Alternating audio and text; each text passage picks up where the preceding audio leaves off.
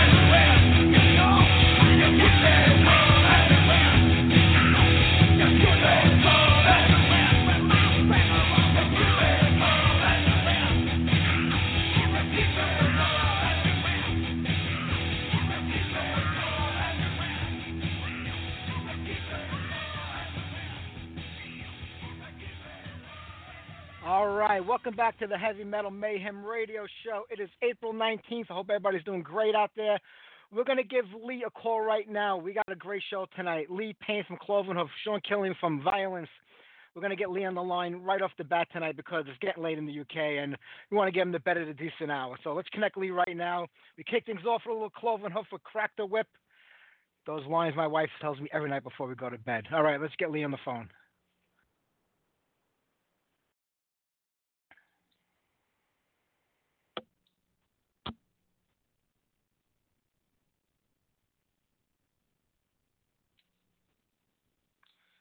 All right, let me see what we got going on here. There's always something with uh, Skype, you know? That doesn't seem to be working too well, huh? All right, so let's. How about we do this? Hang on, bear with me here a second. Let's hang up on on Lee there. let's try again. All right, bear with me here a second. You know what? I'm gonna jump into a quick song while I try to figure this out because I'm calling Lee on his mobile number, not Skype to Skype. So sometimes it's a little tricky over here with the website. So let me play something really quick for you. How about we do a little War Dog, Killing Speed, and I'll get everything going with Lee. So bear with me here.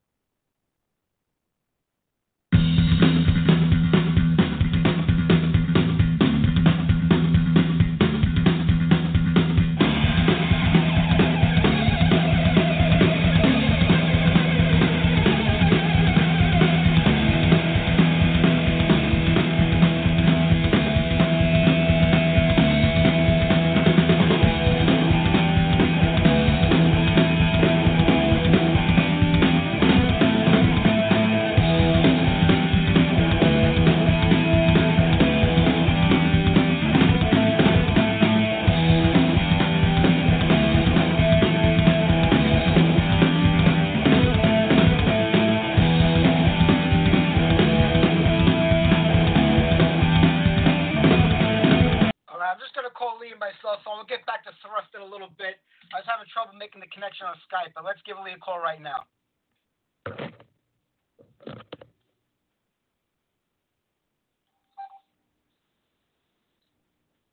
Hello, Mike. Hey, Lee, how are you, my friend? How's that? Can you hear me? I can hear you. Can you hear me? Yeah, I can hear you great. That, that, that's working, so that's cool. That's a, there's always a problem with Skype. I don't know what it is. I can never figure it out. Just when I think I got it down, there's always an issue. Oh no, the, the uh, technology's great when it works, isn't it? You know.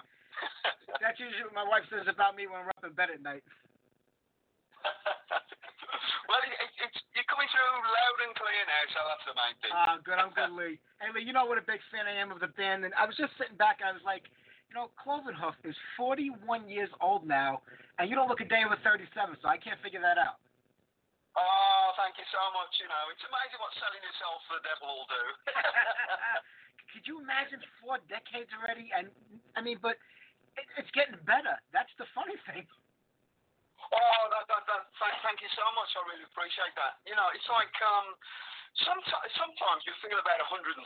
You know, like when you when you're getting all problems and stuff. But uh, but other times, you know, it's like um, it's incredible. It just doesn't doesn't seem uh, too long at all. You know, and um, I think you know the main thing is just because you know when you do something that you really love more than anything else in the world. I think um, I think that kind of keeps you young, and, and obviously, you know, with the with the band members which we've got now, um, I, enjoy, I enjoy making music more than ever. You know, like you know with, with George, and uh, I can't believe it. We've been together about, about five years now. George, George and Danny have been in Cloven Hoof for five years now. So, but it doesn't seem like five minutes. You know, so uh, you know we're really enjoying uh, you know our music together, and uh, you know they're the best friends in all the world. So I feel very very lucky and privileged to be able to. Uh, be making music all this time, and the fans, uh, you know, they're so loyal and they keep keep with you all all the while. And metal fans are just the most uh, loyal people in the world, and uh, you know, it's just such an honour and a privilege to still be doing it. You know. uh, absolutely, yeah. It, it's been about five years with this lineup, and I remember when you first put it together. We spoke back then. I was like. I don't know. I feel like Lee's Americanizing the band. I don't know how it's going to work. And then Who Mourns the Morning Star comes out, and I was like, wow and it was not like anything I think any fan of Cloven Hoof would have expected that you know to come out with. And now you followed up with Age of Steel, and this I think I mean it's hard to say with all the albums you've had out and how great they are. And I hate to say this one's better than the last because to me they're all great, but this one just took the band to a whole other level. Oh, thank you so much. I mean, it, it, the the reviews and everything, you know, like it, it's incredible. You know, I mean, we've just had like so many sort of ten out of ten reviews and stuff, and the the reactions been incredible. And the album's, uh, you know, not out not out, you know, for another week yet, or probably something like that. But all the people that had a, a sneak listen to it, uh, Touch the Rainbow out as a, as a single, and Gods of War as, as uh, tasters, and everybody's like gone crazy for it. And um, I, I really felt, uh, to be honest, Who Mourns for the Morning Star, it was such a good album. Uh, and and even George, you know, George says, "How the hell are you going to top this album?" kind of thing. And I, I felt uh, for the first time ever kind of a pressure, you know, sort of pressure on myself. Um, I was thinking, well, you know, I don't want to, you know, don't let anyone down, and um, it's going to have to meet. Uh, the fans have got huge uh, expectations uh, on us now, so uh, I had to kind of really uh, dig deep to try and match that. And uh, you know, I, I, I think we've really. Uh, deliver the goods. It was like one of those albums that everything seemed to come together perfectly. You know, some some albums are like that, aren't they? And uh, you know, all the performances were fantastic, and the, the the studio was brilliant, and everybody involved with it. And it's got a great cover and uh, really well produced and stuff. And uh, we're really we're really proud of uh, Age of Steel, and um, I uh, I hope I hope that the, the follow up album I've just finished it actually, and uh, album ahead. I could probably tell you more about the new album I can steal, uh, but uh, you know, like I, I, I the, the, songs were kind of half started all together really because Age of Steel could have been a double album, so uh, there's a lot of quality on the next album, and it's just a natural kind of. Um, sort of progression, really. You know, like the next album is uh, the next part of the Dominator story, and it will kind of conclude then. Uh, so it's kind of a sister album, really. But uh, yeah, I mean, it's it's just great. We're on a real um, rich sort of uh, vein of form at the moment. So uh, long may it continue. That's great. Like you know, you said you felt like pressure with this record because you wanted to try to top the last one. Considering that you wrote so many songs, which I'm guessing all based around you know the same sound of, of this album because you wrote them at the same time, Does that make it a little easier for you on the next record because you kind of know the direction the songs are already going to go in, at least the ones that are already written to this point? Yeah, it, it, it, you know, definitely. You know, it's because Dominator uh, resurrection kind of concept, which which uh, Age of Steel, the one side is a concept piece. Uh, the concluding part will be on the next album, and then it'll have uh, quite a few self-contained songs on the other side. So it's kind of the uh, sixth album. So it made it a, a lot easier because um, the kind of track listing and everything, it all, all it's already sort of in the bag, really. You know, it's just a matter of kind of just refining uh, some songs and stuff. I mean, really, with the, with the concept idea, it's like uh, Rush did on, um, like say, Farewell to Kings. I had Cygnus, Cygnus track, and then it kind of led into the Hemispheres album. But it's, it's kind of nice, isn't it? You know, the way you uh, splitting up the concept album over two two sort of albums, and uh, it, it, sort of makes everybody sort of eager to hear the kind of the um, the conclusion to the story. And uh, but uh, you know, I'm really pleased with the next album. The next album will be a killer as well, you know. So, uh, but you know, uh, we, we basically we haven't released Age of Steel yet, but um, everybody sort of seems to be, you know, in raptures over it, and it's very very pleasing, you know very true. I mean, with this whole concept, you know, with the Dominator thing, I mean, was this something that you had planned out all along, and you kind of knew where it was going to go? Or are you taking it step by step, like with each time you do something for it? Uh, yeah, with the, with the Dominator story, um, you know, like on the Dominator album, you know, it was the, the whole album was about it, and then I thought um, because everybody really, really loved the songs off that album and stuff. And uh, they kind of, you know, they, what I kind of the best thing ever is when we play live, the best market research you'll ever do is hanging out with the fans, you know, like after the show. And we go out of our way to sort of, we, we'll play the set and then we always come out and we talk to the fans and we'll sign autographs and talk to them and, uh, you know, pose for uh, selfies and stuff. But, you know, they tell you, they tell you exactly what they love about the band. And there were so many people that love it when we do the concept uh, kind of thing because um, you know it's all right, you know, you're having self-contained songs, but uh, you can really kind of uh, explore a subject in depth, you know, if you do it over the, the whole side of an album kind of thing. So. Um, you know, when Dominator first came out, um, I, I, didn't have any any ideas at all, you know, for bringing the character back. But everybody loved it so much that I thought, well, you know, this, the fans want it, so uh, you know, let's give them what they want. And uh, you know, really, we've, we've kind of age of steel. It's kind of um, please please ourselves as musicians first, but you know, taking on board what, what the fans expect of us, you know, because uh, you know you, you're nothing without your fans, and uh, you know I, I, try to match their expectations and always keep trying to come up uh, with better albums and better songs. And, and if I didn't think I could deliver, then I'd, I'd probably pack it in, you know. Like you always think, you know, the the best song, you know, is is in the future. You know, you've yet to write it, and and really, you know, writing for the for the fans and stuff. I mean, that's that's what gives me the inspiration to, you know, carry on and keep coming up uh, with, with better albums. True. I mean, how do you look at Cloven Hoof today compared to like going back to you know the first record or anything from the '90s? I mean, to you, is it the same band? Or you feel that you've progressed in such a different manner over the you know the last four decades that maybe it's not the same Cloven Hoof from back in 1982, you know when the Opening Ritual came out, or the Cloven Hoof record? Oh yeah, absolutely. Um, in the in the early days, I mean, it's, it's a completely different kind of animal because um, the our trademark kind of sounds all you know is always there, but um, you kind of um, evolve, and you, you know any band that just stagnates and stays where it is, you know, you know, a lot of bands kind of die because of that. And I think, you know, I'm proud of all our other albums, and and you know, there's some fantastic musicians, you know, that have played with us in the past and stuff. But what what happens is, you know, you kind of, you know, you're striving to get that. You know, make make the kind of perfect album kind of thing. And when I first started the band, um, I had a kind of a vision of, of what I would love the band to be, you know, like, and when I heard uh, George sing, you know, that that was the voice I was always looking for. Uh, so uh, you know, like I was really lucky to, you know, that George and I kind of got together because he's he's perfect voice.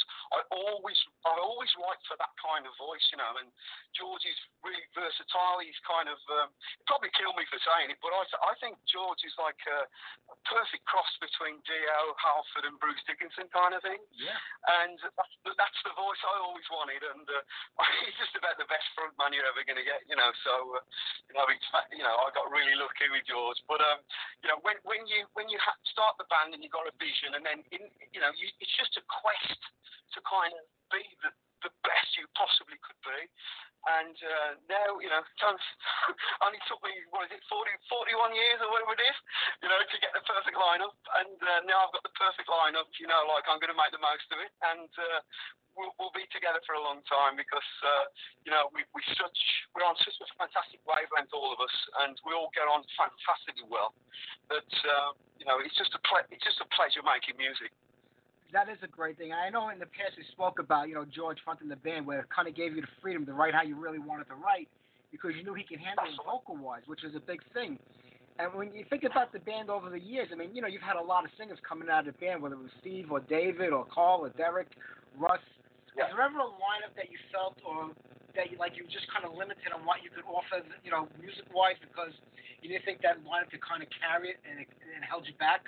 Was that ever an issue? Yeah, that is that, that, that is true. That, absolute, really you. Um, you know, you, what, what I what I've tended to do in the past is uh, play to the vocalist strengths, and it's not always the, the, what I would like because you really, you know, in the end, if you if you want something done a certain way and and it's just beyond them, then you know you you know you don't want to do that. You want to write within their capabilities. So I kind of tailor the music to suit the vocalist.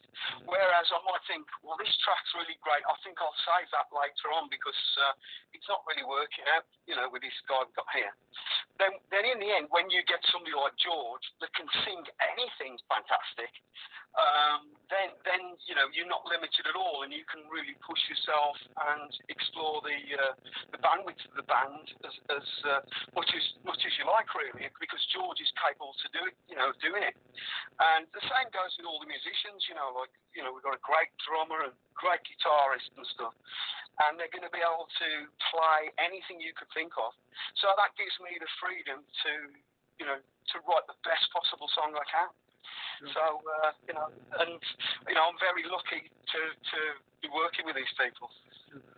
Is there a song that you recorded in the past that you weren't happy about that maybe you're thinking about redoing now with George on vocals because maybe he could add to it what you were missing back then?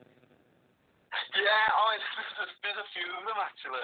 I mean, the, the cool thing. I'll tell you. Tell you what um, just happened. Um, we heard we heard the um, the uh, soundtrack for from uh, a festival we did uh, a, a year or so ago at Bang Your Head, and the soundtrack absolutely it just blew me away. We sound so tight and so perfect that I thought, oh my God, you know, we've got to release this.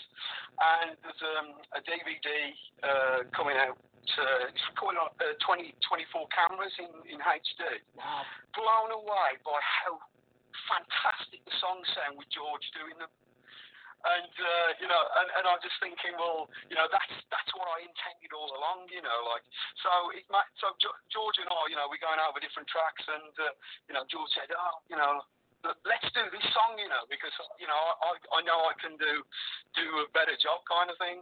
And there's quite a few few tracks which um, you know we, we, we're going to air at some point with uh, with George, you know, redoing the vocals, you know. So uh, you know it, will be great for the fans. But uh, that live DVD, I think I think we're going to probably get it get it released by the end of the summer. And uh, but it, you know, the first time ever, it really captured the the full power and the uh, the dyna- dynamism, you know, of the band. You know, like we we we played out of our skin that day, and uh, you know, it got captured by all those cameras. So I'm really looking forward to everybody seeing that.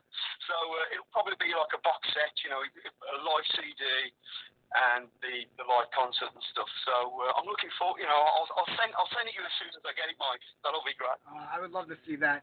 You know, because I, I remember when you know you did one of your first shows with that lineup with George, And I was like, I was like cringing, like, saying, "Oh my God, they're gonna do Crack the Whip next." So I was laying down, going like, I don't know how this is gonna sound.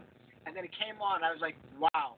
I mean, you know, that that's when you know you won people over when you could perform a classic song with your new singer, and it sounds even better than the original. I was like, okay, this is Oh, gonna all right. This is gonna be fine. You you pick you pick the perfect track as well because one of the standout ones on the um, on the on, on those live tapes came through was George's Crack the Whip. And it's it's absolutely awesome, you know, like and uh, you know such such a, a difference, you know, like it, it breathes new life into a song, you know. You, half the battle, you've got to have a great singer, and um, and, and George is uh, is world class. So um, you know he's really helped transform the band, and I, and I feel like we've really raised the bar. And uh, I think of Steel um, will do, do really well for us. You know, like we're looking forward to touring on it. You know, it'll be great. Oh, me too, Lee. Like I said, the new record is absolutely phenomenal. I mean, since the last time we spoke, you came to the U.S. not once but twice. Unfortunately, none of those shows are where I live, even though I'm in New York. But I'm looking forward to a third time around here. It might not be anytime soon with what's going on in the world. But how'd you feel about those two tours here in the U.S.? Were you finally happy to get here and kind of get all over the country? Oh, it, it was it was um, it was a dream come true, really. You know, like it was it, it just matched all my uh, expectations, really. I think with those two tours we did, you know, I think they were over like 68 dates, and and we were on it every single night, you know, and the audience audiences were just fabulous. So I mean, uh, unfortunately, because of this terrible virus and everything, um, it throws things up in the air. But um, you know, we got you know the we've got a great agent called uh, Scott Clute at uh, Metal Thunder Entertainment, and he's to he's going to sort of uh, check out the check out what's happening in January, and and maybe start booking us a, a US tour for uh, you know the end of the summer uh, next year. So uh, you know I I I just can't wait, you know, because. Uh, I'm getting withdrawal symptoms because uh, it's kind of America's like my second home now. so I really, I really miss the place, you know. So uh, we're looking forward to that. We can uh, tour there next year. It'll be awesome, you know. That would be great. I mean, I I know here in New York they just canceled a couple of like you know festivals that we had planned for September and October, so it's kind of looking like this whole year is going to be a bust as far as live performances go. At least here in the U.S., I'm pretty sure it's going to be like that in England and Europe and all over the world. I'm guessing there's not going to be much happening this year live wise. Yeah, that's right. You know, so many we've had. You know, we've had so many like things cancelled. You know, like and you know we were we had all great expectations. You know, we we knew we had a great album kind of lined up, and uh, we it was really looking forward to going touring everywhere. But uh, unfortunately, you know, these these terrible things. It's just worldwide, and uh, it's put the markers on uh, everything. But um, you know. Maybe, maybe, maybe it'll be okay for next year, you know, like, and uh, I, I certainly hope so. I hope so too. I mean, you know, if you went back to the '80s, if you couldn't tour to support a record after it came out, it could be devastating for any band. But I think with social media today and the internet, you can keep things alive and keep them going and find other ways of, you know, promoting your band that you couldn't years ago. It doesn't replace the live performance, you know, but at least there's ways of keeping this album going, you know, until something new comes around. Yeah, I mean, you know, like um, that's the that's the beauty of the internet, isn't it? You know, that's a huge plus, and it's great for the metal fans because you know they can still get their metal, you know, because of because of the internet. Obviously, you know, in the in the eighties you didn't have that, so it would have been kind of catastrophic, you know, really for bands bringing out albums uh, without the internet. But uh, thank, thank God for the internet now, and uh, you know, all, all the metal fans, you know, can still you know get the music, which is great. And I was thinking about it. It's a bit of a shame with the uh, with the live DVD. It's it's not going to be out the end of the summer. It would be great if it's if it's kind of now because uh, you know it would have been great for the fans to, to sort of see that now because they can't see us live. So uh, I think that's the beauty of having the uh, the live live videos, isn't it? You know, at least at least the fans can uh, get the next best thing. Yeah, oh, absolutely. And, you know, something you didn't, last time we spoke, you didn't mention to me that you were working on another project called East of Lyra. And when that came out, I was completely blown away because it's so different than anything else you've written or done, like with Cloven Hoof, which is something we've been to for 40 years. And it was just, it was just such, such incredible music, such progressive sound. It brought me back to the 70s in a way. Oh, great! Thank you very much. Uh, uh, really, when you when you when you get this stockpile of, uh, of songs, and I've always had a, a kind of dual love for, for heavy metal and prog rock. You know, like it's uh, you know I used to you know worship Deep Purple and Black Sabbath, but at the same time I loved Yes and Genesis and bands like that, and obviously Rush. And uh, so, so the so the thing is, when you get a stockpile of uh, songs and being a songwriter, uh, you do um, stock, you know, sort of get loads of sort of uh, extra material, and then uh, in the end, we, we did a song called Starship Sentinel on the, the very first EP, uh, the Opening Ritual and uh, that had more kind of a, a, a prog rock leaning. Uh, so I, so what I decided to do, you know, I've been asked to do uh, solo albums for, for for years, and I think I probably ran out of excuses. So I said, okay, I'll do one, but it's going to have to be, uh, you know, all that prog rock, and um, you know, these songs wouldn't fit Cloven Hoof, uh, because of because of our fans. You know, we've got a very sort of defined, heavy, aggressive sound, and, and these got more kind of a prog leaning. So I thought, well, uh, so the fans won't be confused. Um, it, it'll be best if it's just a separate project. Uh, so uh, I, I bought out uh, East of Lyra, and uh, it turned out real well. You know, like it's, uh, you know, got, got me the chance to sort of uh, play a lot of lead bass on there, and, uh, it's got a kind of a, a different sound. But uh, I, I guess a lot of a lot of our fans like it as well. So uh, that's great. I, um, I've been asked to do like another one, but um, you know, we'll have to uh, get the next Hoof album out first. I think. Yeah, I agree. I mean, it, it must be nice that you can write whatever you want to write and just take it into a different project, so you don't have to listen under the Cloven title and do whatever you want. Because this is such a, a strong record. I mean, I've been playing it on the show since it came out, and I, I personally love this stuff because you know, me in my age group, I think we're pretty close in age. You know, there really wasn't heavy metal when we were kids. This is what we grew up with and listened to. See, that, that, that's right. And, and I, I made a conscious effort to to try and keep that authentic kind of sound, you know, like, and uh, you know, really, I suppose it must have worked on uh, on you know all all the sort of uh, um, sort of points that I wanted to sort of get across, you know, like it, you know, it had to sound kind of like then and have a have a sort of a, a 70s prog kind of feel. So uh, yeah, that that that worked real well, and uh, and it's certainly uh, quite challenging to play. So uh, you know, I'm I'm very fortunate that I'm able to sort of uh, basically do whatever I like now. yeah.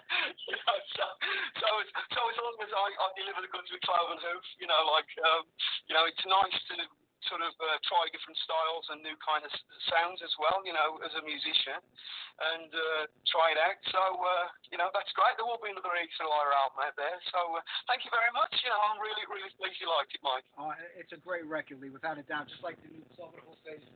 And, you know, the new record you signed to Pure Steel. This is the first record with Pure Steel. How did that come about?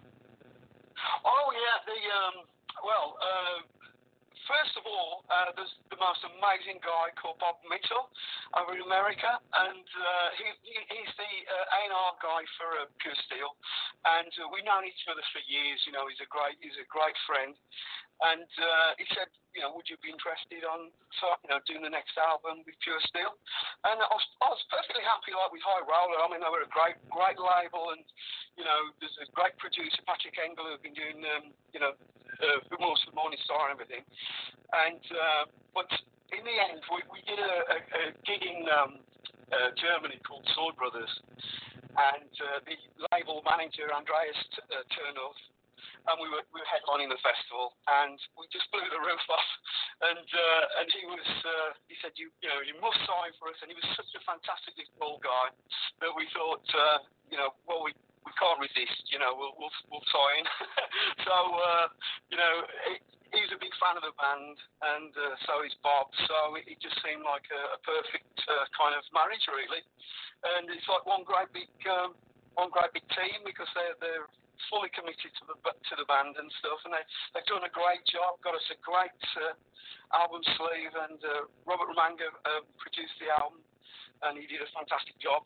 Uh, and it was Dimitar Nikolov, I think he painted the artwork. He did an amazing uh, job with the cover and stuff. So, you know, as I said before, it's kind of uh, everything kind of has sort of fitted into place. And, you know, I think it's a really special album. So, you know, we're really proud of it. It is, Lee. And I, Lee, I appreciate you talking to me today. I know it's getting late over there. and We got a little late start today. But, you know, I'm a big fan. I always have been. I always will be. So you just keep it up and get back here to the USA in 2021. I have to see you this time. This will be fantastic. Mike, you know, the beer's on me. Thank you so much. I really appreciate, you know, being on the show and everything. And uh, I just want to say to, uh, you know, all the metalheads out over there, you know, I know, know it's been really awful times, but uh, metal always comes back stronger. And after these virus stuff's out the way, then, you know, every, all, all, all the bands will be out there playing everywhere. And I'm sure there'll be a big uh, feel-good factor because everybody can go out and party again. So, uh, you know, it won't last forever. That's right. You stay safe out there, Lisa. Hi to your wife. Have a great night, my friend. I'll talk to you real soon. You, an absolute, absolute pleasure. Take care, Mike. Take care, Bye. my friend. Bye bye. All right, let's jump into some brand new Cloven Hoof. Here's Age of Steel.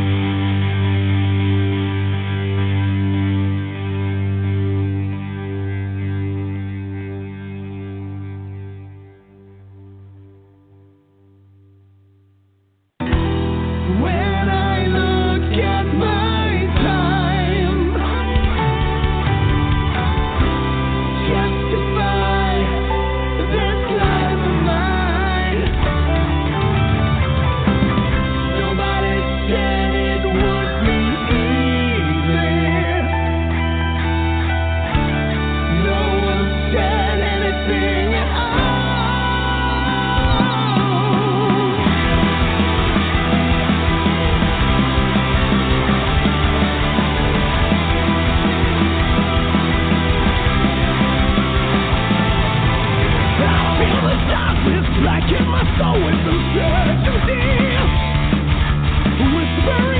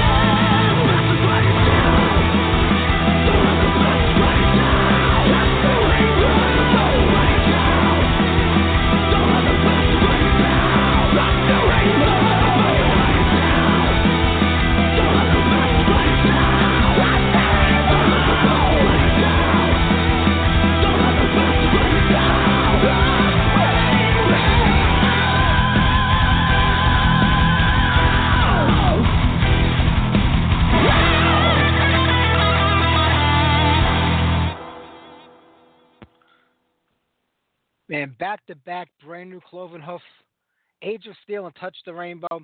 These guys keep getting better and better. I love talking to Lee. I could chat with him all night long, but we only have a two hour show and we have to get to another guest. So, and we have to play some music in between. That's the way things go around here. All right. I, I know we have a show next week. I think it's the week after that we're off. No, I'm sorry. It's two weeks. Mother's Day is in two weeks after this weekend. I'm getting all confused here at my time. Being in the house for the last five weeks. I mean, I actually go to work every night still. My job requires me to work, but uh, being in this house, I'm getting a little stuck crazy. I'm losing track of everything. So forgive me over here. But uh, hey, you know what? I was looking on uh, before. Uh, Dan Dark has parted ways with Torch. They did work. They were working on a new record. Ian sent me over some songs about a year and a half ago that were going to be on the new Torch record. There were no vocals to them yet. They sounded great. Uh, they said they were working on the vocals. They would have that ready. Apparently, the record has been recorded. They signed, I think, to Metalville Records, if I have it right. I'm not sure of the label. And I saw that Dan uh, posted the other day in gibberish uh, or Swedish, whatever you want to call it. None of the translations or Google translations ever come out right when you try to translate them.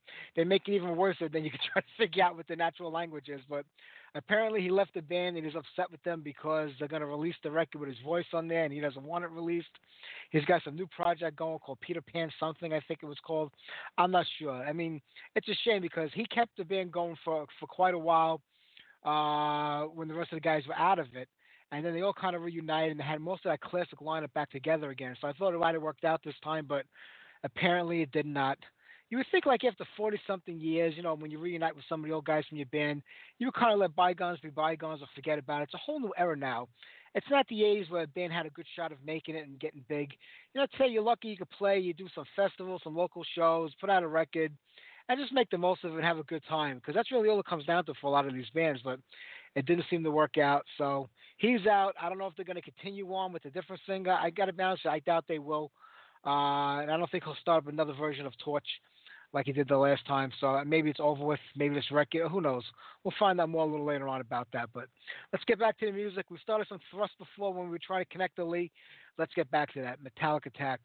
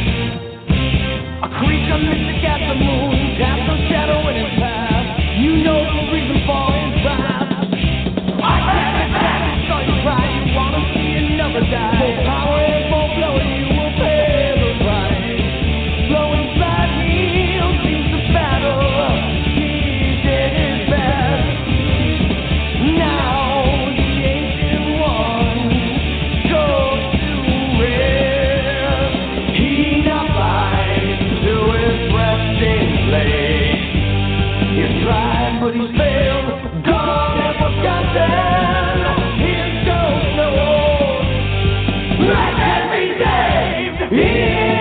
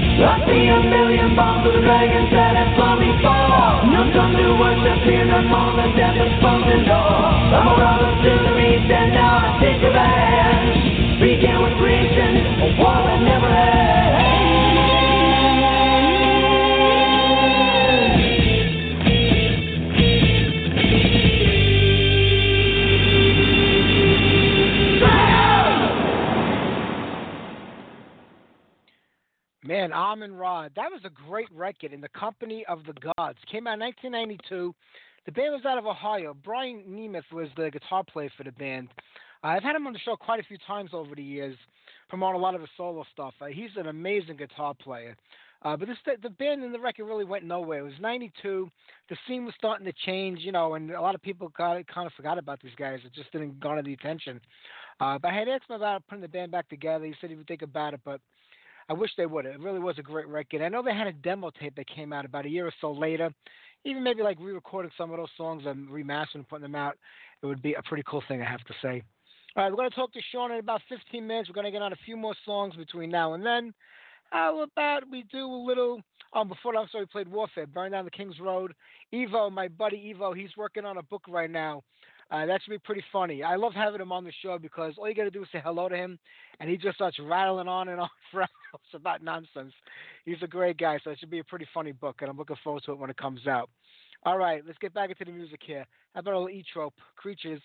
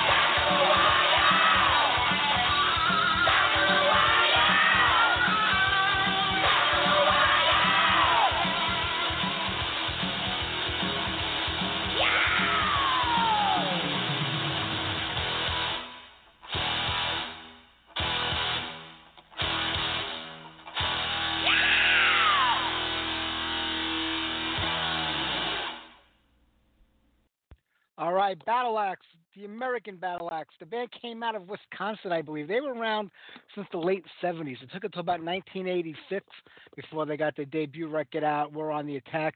Heaven and Hell Records re-released that. They did a great job like they do with all their productions. A few years ago, with another album called Long Way Home, which was a bunch of unreleased material. So head over to the Heaven and Hell website and pick yourself up a copy of that. All right, let's get Sean on the phone. Get this Vio-lence interview going.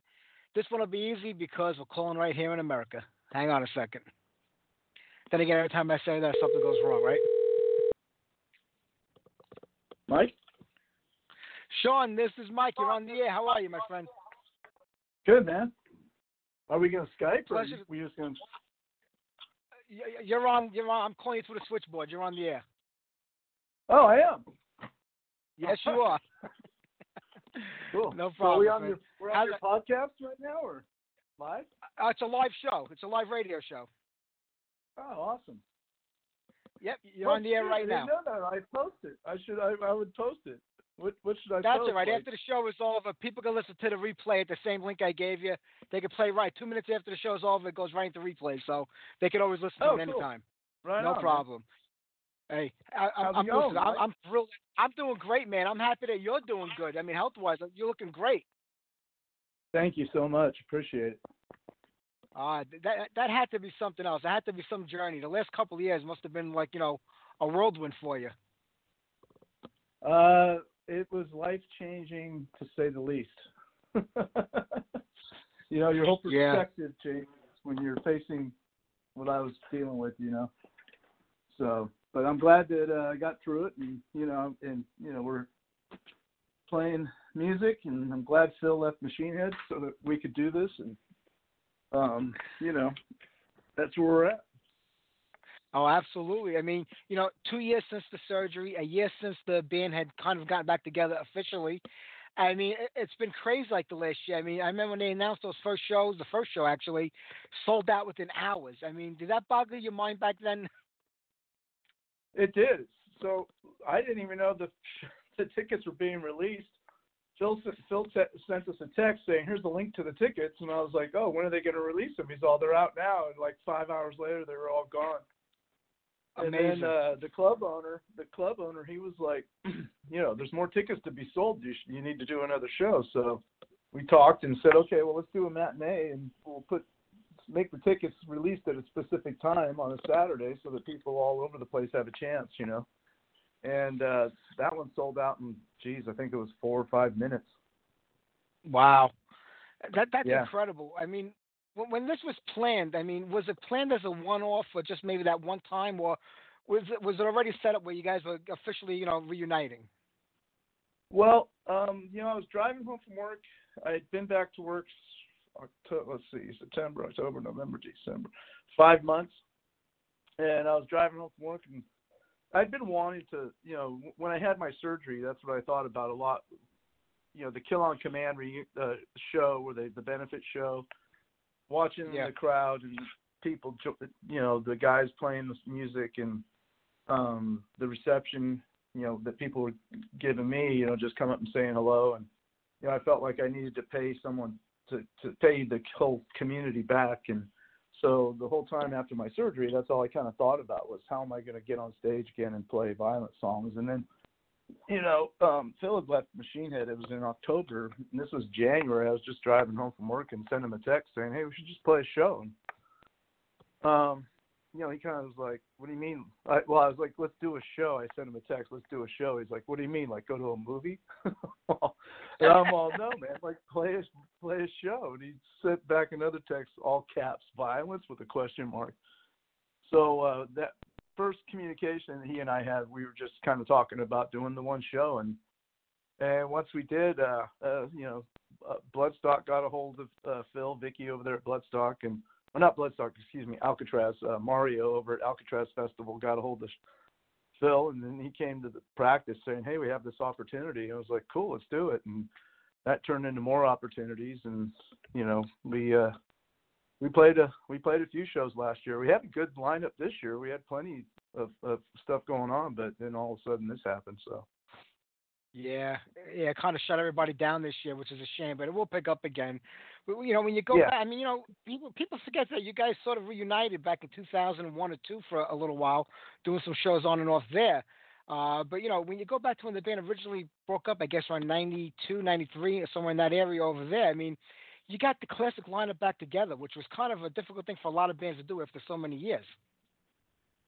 Yeah, we uh so when we did the when I because you know the end of Vio-lence back in the 90s was me leaving the band just to I just got tired of the music industry itself and didn't see any reason how how I would do anything to make a living out of it or because it was kind of like every time we recorded or you know we're ready to record an album we went from one label to another to another and they all wanted to change who we were so you know, I left the band, it was kind of like I was more disgusted with the music industry than actually playing music. And so when we got back together for Chuck's thing, and you know, at that time Perry was not in the band. Mark Hernandez was playing drums for us, and Ray Vegas was uh, playing. He, replaced Robb Flynn, and um, so uh, when Phil contacted me about uh, the Thrash of the Titans, you know, to raise money for Chuck at the time because he was going through some health issues with cancer, um, it was a no-brainer. Yeah, let's do it. So when we got back together, uh, you know, we contacted Perry and everybody, and they were like, "Yeah, let's do it." And then that just turned into a few more shows, and then that's when Phil, uh, Robb offered Phil the Machine Head job. So that was the end of that. And then uh, now it's like uh, we got the guys back together, and we've had to make some adjustments just because, uh, you know, people's lives change over time, you know, and they can or can't commit to it. And but uh, yeah, this year we'd be playing more. Uh, well, if we were playing shows abroad, there'd be uh, like Bobby Gustafson's playing for us, and then Deen can't really make shows abroad, so uh, Christian Olde Wolbers uh, is stepping in for Deen. Um, you know, so when people see us when we get back on track and get to go out and play shows, that that'll be the lineup. Yeah, that'd be great. Well, Ray just left a little while ago, and you see that Bobby is Bobby just filling in, or is he? Are you looking to make him like a permanent member of the band when you perform live? Yeah, he's our band. He's our bandmate for sure. Oh, okay, Yeah. great. Yeah. Well, you know, you- know, when you think about should you go back to sort of the beginning over there, you know, Eternal Nightmare comes out, and if I remember, it was on I can't was it Mechanic or I can't remember the name of the label, Mechanic Records or Yeah. something. It was Mechanic Yeah. Records, distributed by MCA. MCA. But when the second record comes out, you're you're aligned with Megaforce. Now Megaforce had to deal with Atlantic, so it's like being on a major Yeah. label, having that distribution. I when the record comes out or you're recording the record, I mean, does everything work out for the band the way you want it to, being on that kind of label, having that kind of backing, or is it more of a nightmare dealing with somebody like you know in the position of Atlantic Records? Uh, you know, that's the problem with Vio-lence is that we we should have signed with Combat early in the day because you know Combat was its own standalone label. Um, so we would sign with Mechanics with MCA's distribution. We put out a record, and then MCA would put pressure on Mechanics, saying, "Hey, you know, this band needs to do X, Y, or Z." So then they try to change who we were after we submitted. Like we submitted Oppressing the Masses to Mechanic Records, um, and then uh, they tried to change the lyrics and everything. So then when we decided that's not going to work and we left that label, we got on with uh, a pre- uh, with uh, Megaforce and we did Oppressing the Masses, and then kind of the same thing happened where you know, uh, well, we want you to be more like this, and then you know, it just doesn't work with us. We're not that kind of band, you know.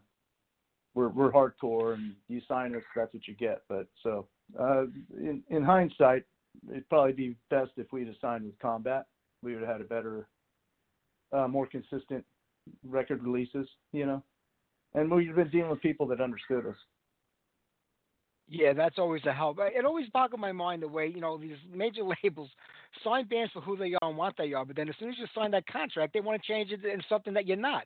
And I, I'm like, what appealed to you about this band that you wanted to sign them? Then you wanted to make them somebody different. I can never understand. I know it's a business thing; it's about money, but I, I still it just boggles my mind till today. Uh, it's crazy. I I just don't even understand. I mean, yeah, you sign a band and then you want to change them. I just don't understand the whole point of signing them in the beginning. but you I know, know. it- it- was the pressure on you to make any changes? Did you in any sort of way? I mean, I don't hear it or see it, but did you compared to what maybe some of those songs were originally meant to be? So like Eternal Nightmare, when we did Eternal Nightmare, we submit, we did that on the mechanics. We submitted Oppressing the Masses, and Steve Sinclair, the label executive, contacted me. He actually rewrote lyrics for Pressing the Masses because he wanted to be more grammatically correct. And of course, as a, a good sport that I am, I was like, yeah, I'd love to hear those. so, you know, that ended that relationship.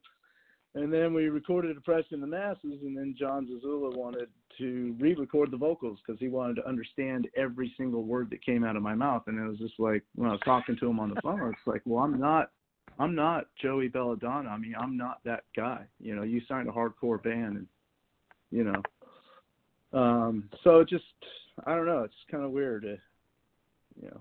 But what are you gonna do? You move on. That is that he wants to understand the lyrics. I mean, I don't understand ninety percent of the lyrics that I've heard over the last forty-five years. That's what makes the songs great to me. Yeah, exactly. I mean, heck, I don't understand half of Led Zeppelin's lyrics, or you know, they're not even hardcore. yeah, that that's some crazy stuff. Well, you know, when- when you think about it, I mean, the band came around like '85. I know there was another singer in the band on the first demo. You came after that; it was re-recorded. Uh, but I- like, I guess it was kind of like maybe the second wave of this type of music coming out of that area. Because before that, you had Metallica, Slayer, Exodus, a lot of those bands coming from there.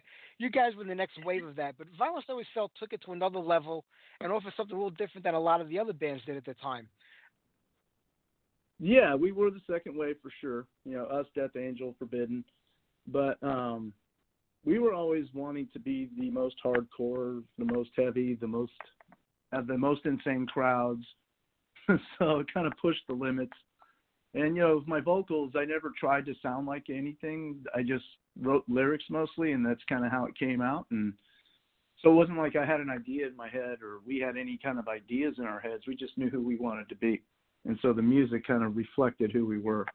And, and today, you know, we're writing today, and it's the same thing. Phil and I, you know, we want to be, you know, when it comes to Vio-lence, it's uh, it's it's got to be heavy and hard. I mean, that's what's expected.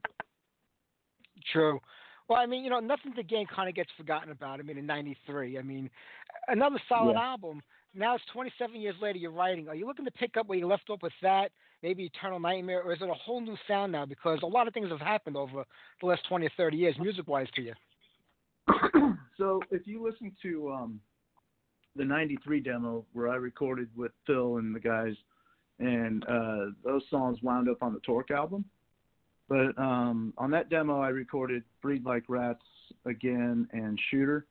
Um, and if you listen to that demo, you can kind of get a sense of where we're headed. You know, it's we're we're definitely not nothing to gain because nothing to gain was kind of forced. In other words, grunge was out at the time. Uh, a lot of the thrash bands, it was just like, well, their labels are going, well, you know, this grunge thing's out, and we want it to be, you know, you need to be heavy like grunge, or so that's where you get nothing to gain. And uh, I think if you talk to Zet and the guys in Exodus, they'll tell you the same thing about I, I forget the name of the album that they put out around the same time, but there was a lot of pressure from the labels to be something that we were not. And so now it's like, uh, you know, w- well, when we did those three songs on that '93 demo, you can hear the the uh, you can piss off attitude in those songs. Like, I don't give a shit what anyone wants to hear. This is who we are, and this is what's going to come out like. So, and then, so it's kind of a bridge between Eternal Oppressing, the '93 demo is what you're kind of going to get today. A combination of those three. Oh, that'd be great. Well, when Have like, you listened like to you said, that nothing demo? to gain. Oh, absolutely. It was- it was, I think it was called the Talk- it was the Talk demo. I think it was called, right? Well, uh, it's the Vio-lence '93 demo. You can find it on YouTube, but it's got me on. No. I, I no, yeah, no. I'm pretty sure I have that one with Breed again. Uh, Yeah, what was the other and song Shooter. on there? Shooter, I think it was. Yeah, yeah. I, I'm pretty sure I have that Yeah. tape somewhere lying around.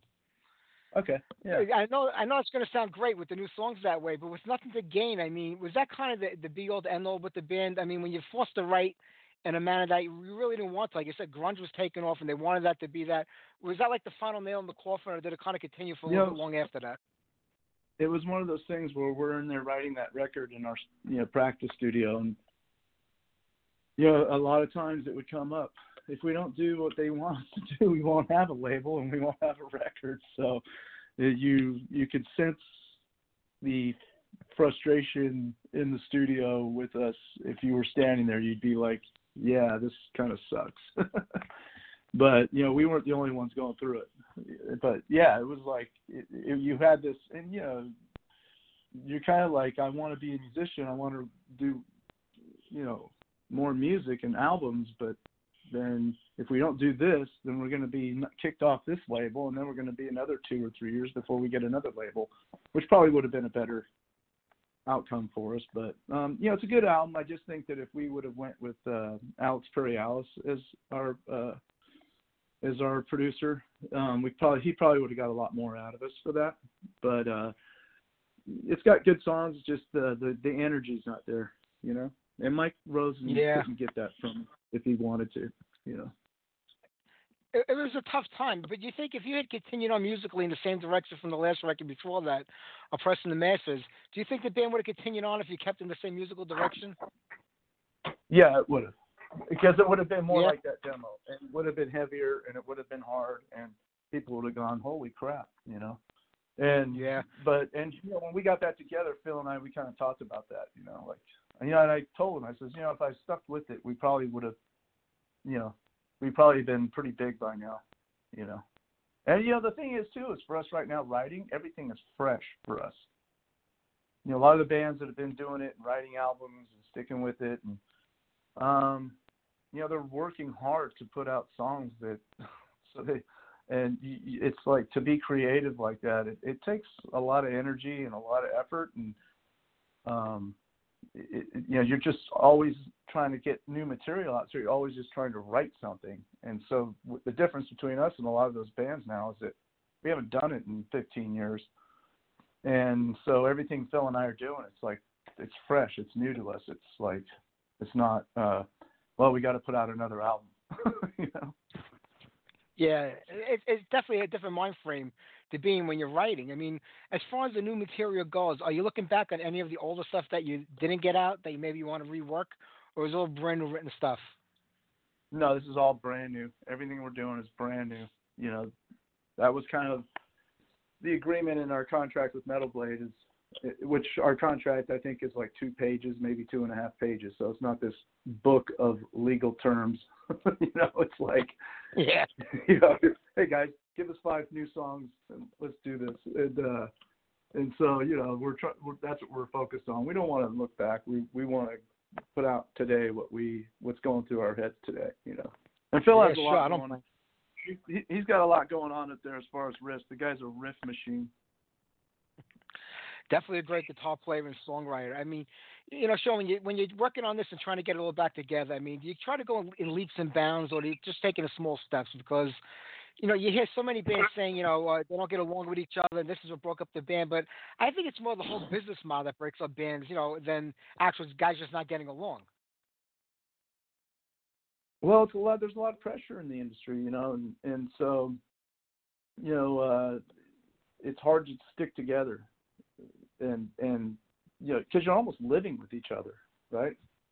And your brothers, and that the music makes you brothers, but then you know you fight. I don't know how many. I have a one brother, and he and I fought like cats and dogs. so it's kind of like that. I don't know if you have any brothers, but or sisters, but you know it's like uh, you're with each other all the time. You're you have ideas and maybe one guy's like, yeah, I don't like that idea, and you're like, well, what? piss off, man. You know, so it starts getting like that. It, it, it's and you know, Phil and I are good at it because it's just the two of us. So you know, we bounce ideas back and forth off each other. He got he has riffs. I have my vocals to do, and you know, he he comments on the vocals, and I I help you know structure some of the changes. And you know, I can't play guitar well enough to bring my guitar and go, yeah, play it like this, dude. but you know, we communicate well. We, we communicate well together. You know. Yeah. Do you, do you think it's more ego when you're younger? You know, people telling you what to do, how to change things, or what you should, you know, how things should be, than actually you know, talent and ability and just getting along with each other. Well, the first records are always you know that. It's just the guys were together. We're like, it's like, hey, we want to be rock stars. This is what's going on in my head. Let's write this, and and then you get to the next record, and it's just like, okay, we got to top the last record, and then you know, then the label puts pressure on you. So, you know, but that first record, that's why I like Bonded by Blood. You know, I like Kill 'Em All. I like Show No Mercy. Those records are all what you know the original intent of people that got together to make music. You know, they got together to make that music, and so that's what you hear. And then as time goes on, yeah, that just uh, you know everyone has their own ideas, and the more people that write, the more ideas, and the more rejection of those ideas occurs, and the more pissed off people get. yeah, I can only imagine. It's hard having anybody tell you what they don't like or like about you, even if you're friends or bandmates. That's always a hard thing to deal with because you think you wrote the most perfect thing in the world, or things are great. Someone's like, "eh, that's kind of shit," and, and it's kind of like you know, sticking the cross sometimes. totally, man. it's totally like that. Yeah, uh, I, I know. I can imagine. You're like, oh, you know, you're like, oh, okay, and then you leave practice, and you're in your car, like, yeah, fuck that guy. The Uh, you talking but- about? I know, uh, but like you know, years later, now now it's back together again. Do those things kind of like you laugh at them and say, you know, that's the way it was now? I mean, this is a whole different time. This isn't the '80s anymore. You know, that goal of making it to the big arenas and Madison Square Garden have ended for a lot of bands. It's more about having fun right now, putting out a good product because everybody has jobs and families. They can't go out on the road year Yeah. round and they can't do things. So it's that where it's more a point where it's more relaxed and more fun? For us, it is, yeah, because that's exactly what it is. I mean, I have a career. I, you know, I'm a project manager for an apartment developer, and um, I've been going at doing this for a long time, and you know, I'm at this driving to the peak of my career. So it's like uh, that's very important, obviously, because it generates uh, most of my, uh, well, a lot of income. Thank God. Yeah. But um, you know, uh, so the band is something that I enjoy doing. But the good thing is I work with great people that support me in this. So um, uh, if I have to go on a tour for a few weeks, they're they're fine with it. You know, as long as they know it's coming and I'm communicating with my. I have a staff that works underneath me, and so as long as I'm communicating with them and the work's getting done, that's really all that matters. And so Yeah, that's it's good. Some guys, you know, it's a little tough. You know, Deen, it's very difficult for him because he can't just. He's not in that same situation. You know, he drives a muni bus, and it's like this is your schedule, and it's union, and if you don't show up, you can wind up losing your job and your benefits and everything. But and Phil's just a musician, so and and he, Yeah, and, he and Marta, of course, they have their business. You know, they run, they have their bar, so um, yeah, he doesn't have to be there all the time. Yeah, it it definitely gets harder as we get older. More things get in the way, but like I said, as long as you can work around it to get out there and play and perform. I mean, I'm guessing. I mean, do you guys still have anything actually lined up for this year? Because I know most things have been canceled at least through the summer. Festivals, tours, you know, just everything's pretty much shut down here in the USA and even over in Europe. But do you still have anything on the books for this year that you think might happen? Well, we're hoping that uh, July 18th, Chicago, we rescheduled from March to July 18th, so we're hoping to be able to get there. That's at Reggie's, and that's sold out. And August 15th, we've rescheduled our home show that we were supposed to play yesterday. Um, we rescheduled that for August 15th, so we're hoping that that's in the clear.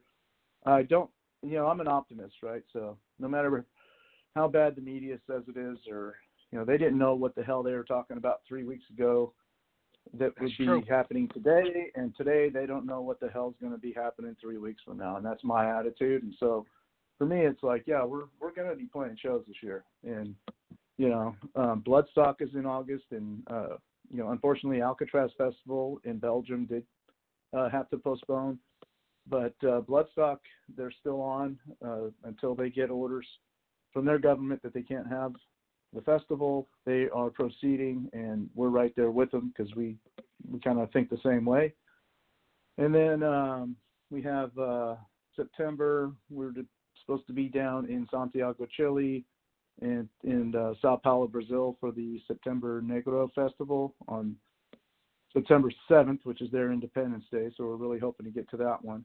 And then October, we're in Portland, and uh, I think we are also at the um, Quebec Death Fest in uh, Montreal, and uh, we might be in Atlanta. Oh no, we're well. Oh, our North Carolina show got rescheduled to October 10th in uh, Raleigh, North Carolina. So we're not, you know, we're still trying to book shows, and we just it's just a different arrangement. You know, it's like we don't Yeah. take we're not. It's like, hey, put us on the bill. If it don't send us a deposit, you know, we'll wait for our deposit, and if it doesn't happen, then no harm, no foul. If it does happen, cool. But um, you know, let's not abandon uh, booking shows altogether because if something does change for the better, I want to have shows booked. you know, No, I, think I agree. are- That's the only way. They're going to want to see. Yeah. Yeah. So. Yeah, we're, we're dying to get out here in. New York. But we, we got two assholes running the city and state here in New York, so they keep Yeah. shutting things down on a, on a monthly basis. We're down to like September right now. But you know what? If you come to New York, you could play on a golf course or a marina because they're opening up those things. So we'll put you on the Yeah. pier. We'll put you on a golf course. Well, if they allow sports to open, then there's going to be a hell of a lot of pressure to open up, uh, you know, entertainment as well. You know, concerts Absolutely. and stuff. You know, and that's kind of what I'm hearing is that you know, well, if we can get sports back, to of course, because the NFL produces how many millions of dollars. Uh, you know, I don't think the NFL is going to cancel their season very, you know, very easily. And if that's allowed to go through, then you're going to see all the other industries stepping up, entertainment industry stepping up, going, okay, us too. you know. Yep, you're right. Uh, and I hope it happens soon because I'm dying to get the hell out. Go see something or do something. But as far as the new record goes, are we looking at this year for the new record, or is it going to come next year? You think? Well, we don't have a time limit on it, so it's kind of we've got two songs finished. Um, we're working on a third right now. We took a break this week because sometimes you just need to take a break from that. You know, otherwise, you know, because you just don't want to be constantly every day trying to write. You know, especially for Phil, trying to throw write riffs. Um, Yeah. You know, because you want stuff to sound different. You don't want every song to sound the same. So you take a break. So we took a hiatus this week to kind of let our brains empty out and you know get refreshed. Um, we have three songs. A third song we're working on. I was writing lyrics for that this week. The time to get some verses written for it. But uh, we have two solid songs right now for sure, and uh, they just need little tidbits of. And we just need to get the guys together to play because right now when we rehearse, it's just Phil, Perry, and I and uh, you know we go through these riffs, and I I'll re- I have my 24 track recorder. It runs all the time while we're in practice, and then I'll take these riffs and break you know start writing uh, verses and choruses to and bridges to it, and then we go back and we practice and we try to record the whole thing through, and so it's kind of a process, but there's no real time limit that was put on us. Just a you know we have to get to five songs and five songs that you know we step back and go, yeah, those those represent us well, and I think people will be excited about them. I'm sure they will be. So you're going to put out an EP for the, this one's going to be an EP. But it seems like a lot of bands Yeah. are doing that these days. They don't even bother putting out full length anymore because people have real short attention spans. They can't seem to grasp more than four or five songs at a time anymore for some reason. Yeah. Well, not only that, but just like you know everything's downloaded, and you could we could do five songs today, get it released, get some, you know, because I know Metal Blade wants to get some physical product out there, you know, some EPs, you know, some uh, vinyl and stuff like that, so that uh, people can have something in their hands. But a lot of it's downloaded, and they don't always download all five songs or all ten songs. You know, they don't Yeah. Pick and choose songs. So it's kind of like, okay, we'll do these five songs, and then maybe two months we can release a couple more songs, and a few more months we can release a couple more songs. But um, and and if we do something like that, we definitely will work work through Metal Blade Records to get that accomplished. Yeah, I, I know after Vio-lence broke up, I mean, I, I you really didn't continue on in the music business after that. But I'm sure you kept track of music, what was going on. Did you kind of see the changes starting to come about from like you know '93, '94 till now, where you know physical product was almost a- a done deal? It was gone. Downloading became illegal. People just doing it. I mean, the whole business model just collapsed in the way the band was when you were last together in the '90s. Yeah, so you know that's you see. Okay, so no more vinyl, so CDs, and then then the digital era or you know the downloading era came out, and you know, as much as music industry battled against it, they had to eventually succumb because it's, you know, things change, time changes stuff. You know, technology changes, everything changes. So I think now you're seeing that resurgence of like, you know, I got Dystopia, the CD, and then inside you could mail in and get the vinyl. So I mailed it in, got the vinyl. So I think you're going to see more that that that the labels are definitely working with the whole download uh, downloading of songs and stuff from iTunes and and uh, Spotify and all that. But you're also going to see an opportunity for people to get that physical material because the labels recognize that people miss that, and so I think you're going to see that kind of resurge resurgence of you know physical product. Know, I think it's going on right now actually. And going yeah, vinyl's future, been making a comeback. Yeah. Yeah. Everybody's putting out vinyl again. People are buying, you know, turntables. I mean, it's a great thing. I mean, anything that could generate revenue to keep bands, you know, putting out music and, and keeping them going is always a good thing. Even if you're downloading, as long as you're paying for it. I mean, you know, it's cheaper Yeah. to download a record today than to buy a cup of Starbucks coffee. Yeah. Well, you know, when I was younger and buying records, you know, Black Sabbath, Pink Floyd, Led Zeppelin, all that. I mean, you'd listen to the album and you'd be looking at the record cover, you know, and if they was opened Yeah. up, it'd be even better because there's more crap inside and there's word lyrics and you know all that kind of stuff. So I think people, you know, with the digital era, it's like people miss that. Yeah, So- oh, absolutely. What do you think with the new record? You might it might be a vinyl release for the new one when you put it out.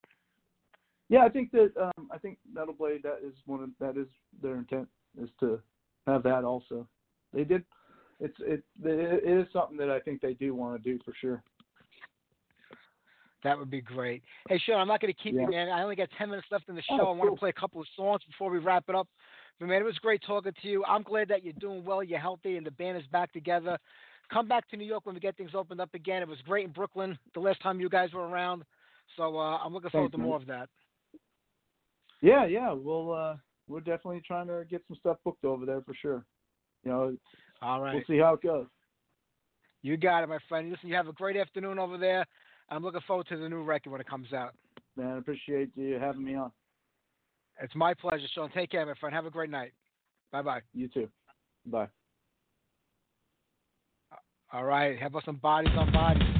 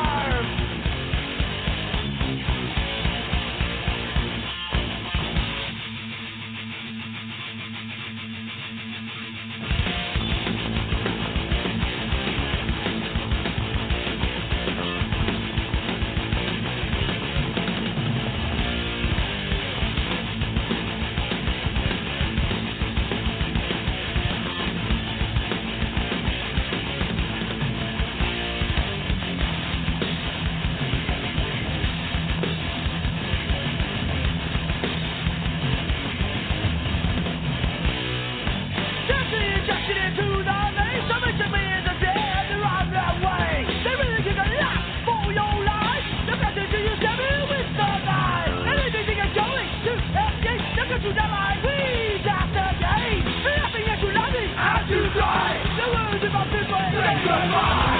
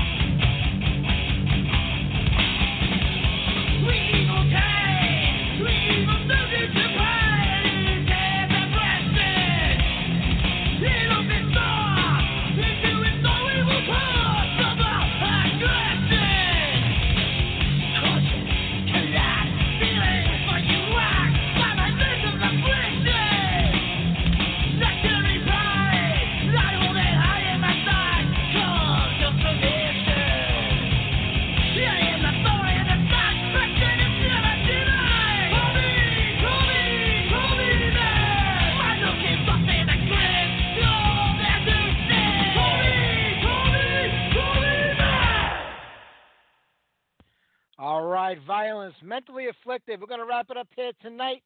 One more song. I will see you guys next Sunday night. Gus G is on the show next Sunday night. We're going to get to his interview early on because of the time difference.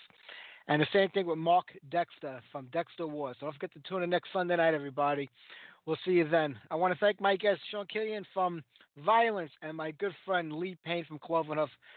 Pick up the new record, Age of Steel, out on Pure Steel Records, and stick around till Metal Blade releases the new Vio-lence. I'm sure it's going to kick ass. All right, everybody, have a great week. I'll see you next Sunday night. How about we stay up in the Bay Area? A little Death Angel, Evil Priest. Good night, everybody. Take care.